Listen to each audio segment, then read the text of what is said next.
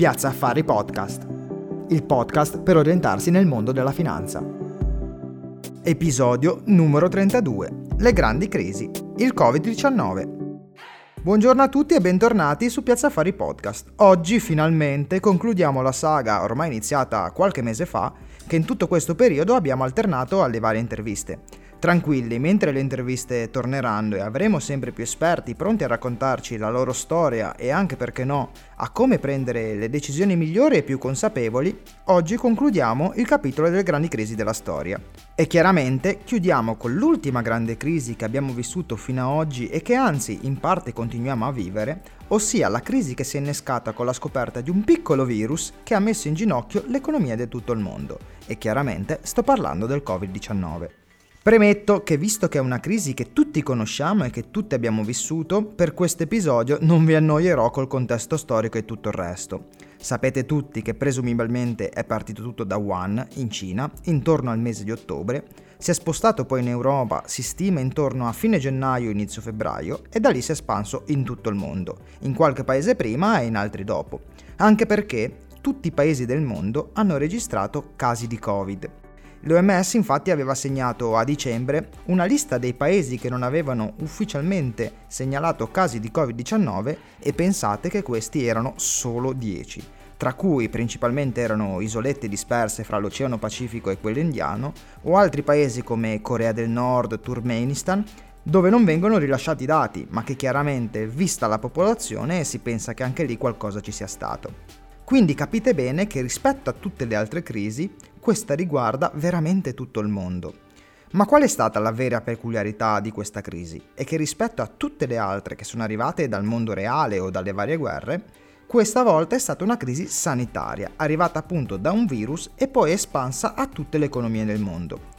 Quindi una crisi che è arrivata dall'economia reale e poi passata alla finanza e non come abbiamo visto nel 1929 o nel 2008 dove sono passate dalla finanza all'economia reale. E la seconda peculiarità che questa è stata la prima crisi che si doveva combattere stando a casa, il che l'ha resa totalmente diversa dalle altre perché era la prima volta nella storia, diciamo di un'economia sviluppata, che tutti dovevamo stare a casa almeno per un periodo. Queste due peculiarità hanno mandato veramente in tilt sia l'economia che la finanza e tutto questo chiaramente ha generato paura e panico. E cosa succede quando si genera paura e panico sui mercati finanziari?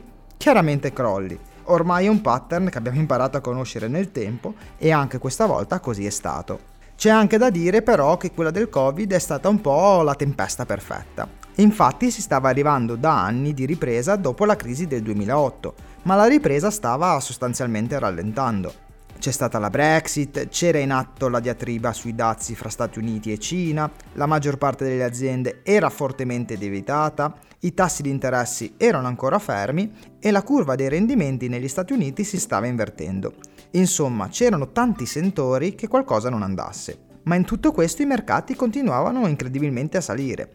Nonostante il Covid fosse già presente, si pensava che rimanesse circoscritto alla Cina e gli indici americani il 19 febbraio del 2020 sono arrivati ai loro massimi storici. Da lì si iniziò a scendere però, prima moderatamente, poi iniziarono i lockdown, partiti tra l'altro proprio dal nostro paese e poi espansi tutta Europa. E da lì partì il vero panico.